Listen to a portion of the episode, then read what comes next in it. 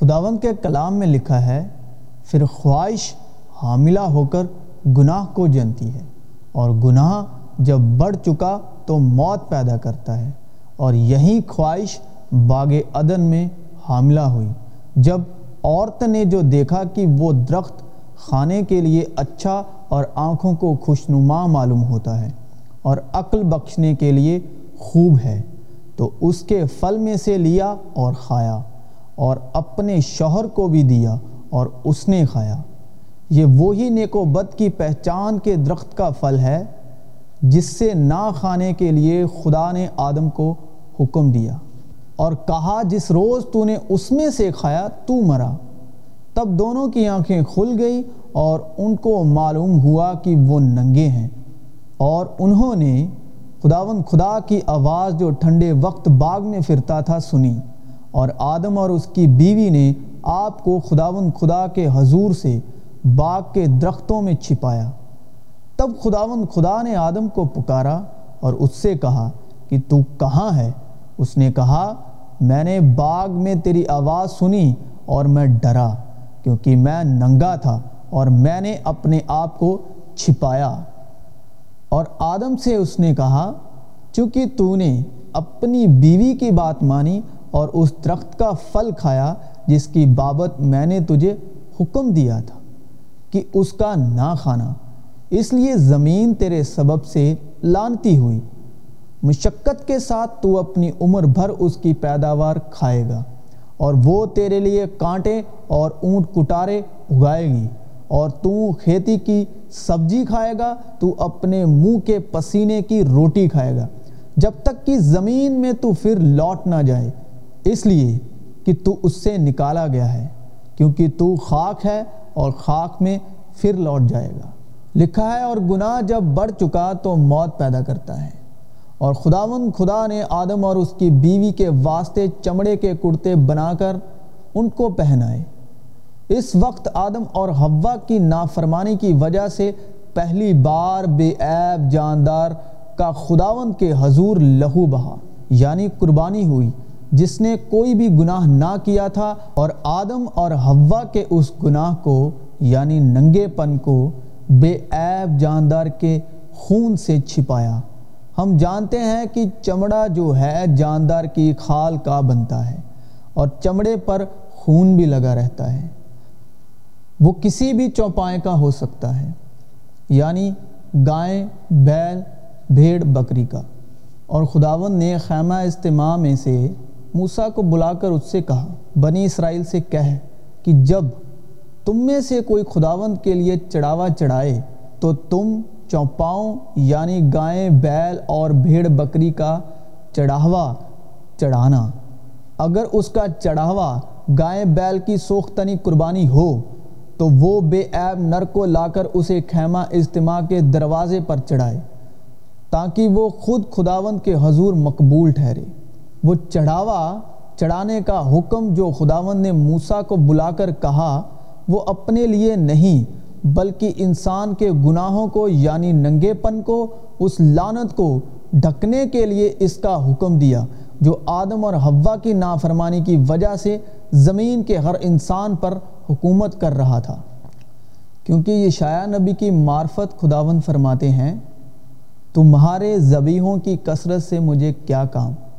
میں مینڈوں کی سوختنی قربانی سے اور فربی بشڑوں کی چربی سے بیزار ہوں اور بیلوں اور بھیڑوں اور بکروں کے خون میں میری خوشنودی نہیں۔ جب تم میرے حضور آ کر میرے دیدار کے طالب ہوتے ہو، تو کون تم سے یہ چاہتا ہے کہ میری بارگاہوں کو روندو، آئندہ کو باطل ہدیے نہ لانا؟ باخور سے مجھے نفرت ہے۔ خداوند کی فسا کی قربانی کے وقت بھی خداوند نے جب موسیٰ کو مہینوں کے شروع اور سال کے پہلے مہینے کی شروعات کے بارے میں اسرائیل کی ساری جماعت سے بتانے کو کہا، پس اسرائیلیوں کی ساری جماعت سے یہ کہہ دو، ہر شخص اپنے ابائی خاندان کے مطابق گھر کے پیچھے ایک برہ لیں تمہارا برہ بے عیب اور یکسن نر ہو۔ اور اسرائیلیوں کے قبیلوں کی ساری جماعت شام کو اسے ذبح کرے اور تھوڑا سا خون لے کر جن گھروں میں وہ اسے کھائیں، ان کے دروازوں کے دونوں بازوؤں اور اوپر کی چوکھٹ پر لگا دیں۔ اس لیے کہ میں اس رات ملک مصر میں سے ہو کر گزروں گا اور انسان اور حیوان کے سب پلوٹوں کو جو ملک مصر میں ہے، ماروں گا اور مصر کے سارے دیوتوں کو بھی سجا دوں گا۔ میں خداوند ہوں کیونکہ خداوند مصریوں کو مارتا ہوا گزرے گا۔ اور جن گھروں میں تم ہو، ان پر وہ خون تمہاری طرف سے نشان ٹھہرے گا جو کہ یہ نشان سلیب کو درساتا ہے۔